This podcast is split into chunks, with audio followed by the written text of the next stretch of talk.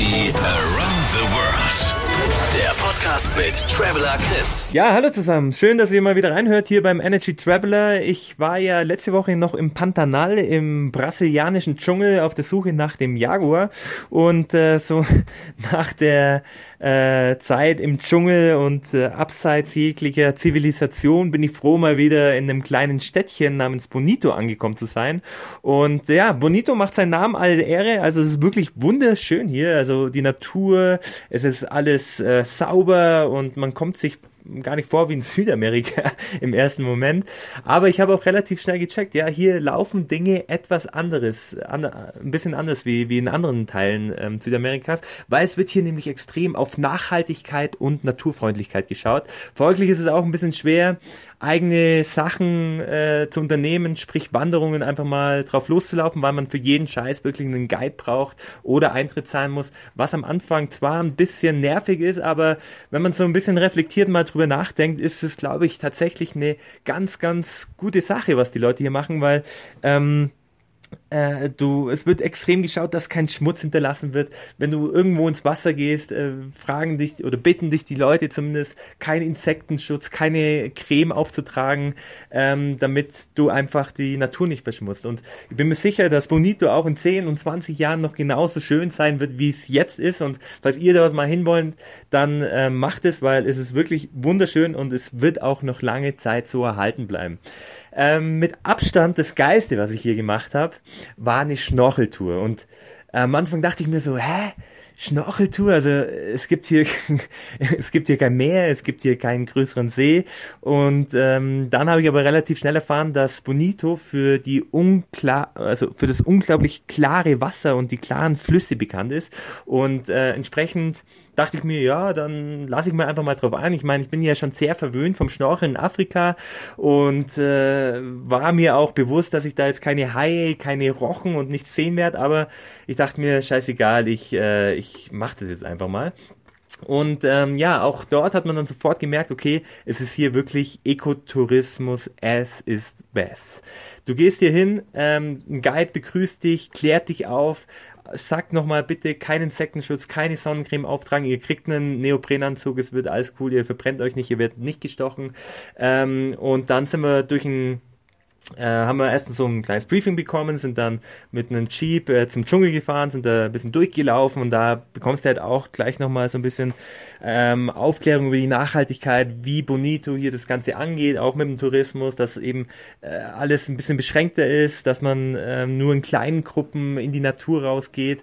Ähm, man bekommt auch ein Briefing, wie man sich zu verhalten hat, ähm, dass man die Tiere und die Landschaft nicht stört. Also ähm, wirklich eine coole Sache.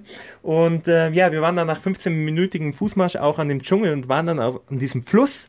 Und dann dachte ich mich echt, also ich, ich dachte, die, die wollen mich verarschen. Also ich stand da und schaue in diesem Fluss und ich dachte, dass da kein Wasser drin ist, sondern irgendwie eine andere Flüssigkeit, irgendwie so Silikone. Also es war so klar, es hat so ausgeschaut, als wenn die, die Fische fliegen würden oder, ja, nee, fliegen auch nicht, aber als wenn es auf jeden Fall kein Wasser war, weil du hast gesehen, wie sich jeden, du hast jede Schuppe von jedem Fisch erkennen können.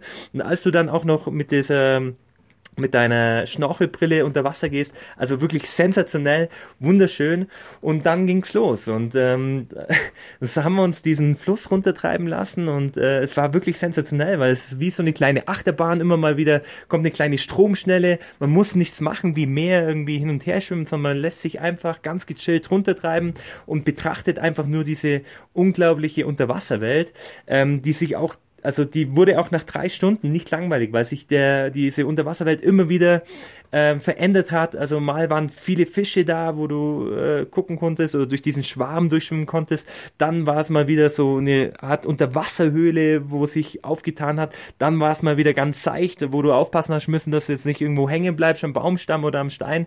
Also äh, war wirklich äh, unterhaltsam, war cool. Äh, ich bin ja mit äh, weniger Erwartungen reingegangen, aber es hat mega Laune gemacht und falls ihr mal hier seid ähm, oder falls ihr generell mal die Möglichkeit habt, in den Fluss schnorcheln zu gehen, dann macht es, weil es macht fast mehr Spaß wie im Meer oder sonst wo, weil du eben noch diesen Entertainment-Faktor Strömung drin hast und äh, ja, war echt äh, coole Sache. Aber Bonito hat noch viel, viel mehr zu bieten. Also du hast hier wirklich auch uralte Krotten. Wir waren beispielsweise an der blauen Grotte, ähm, eine uralte Grotte, wo du runtersteigst mehrere hundert Meter und dann dieses Wasser siehst, das einfach auch schon wieder nicht wie Wasser ausschaut, es erstens unglaublich klar ist, aber auch unglaublich blau. Also du denkst, die haben da irgendeine Chemikalie reingeschüttet, aber äh, es ist einfach nur wunderschön. Dann hast du Wasserfälle im Dschungel, wo du den ganzen Tag abhängen kannst, chillen kannst. Du hast verzweigte Höhlengänge, die du erkunden kannst. Also es wird euch auf jeden Fall nicht langweilig. Hier ist einiges geboten und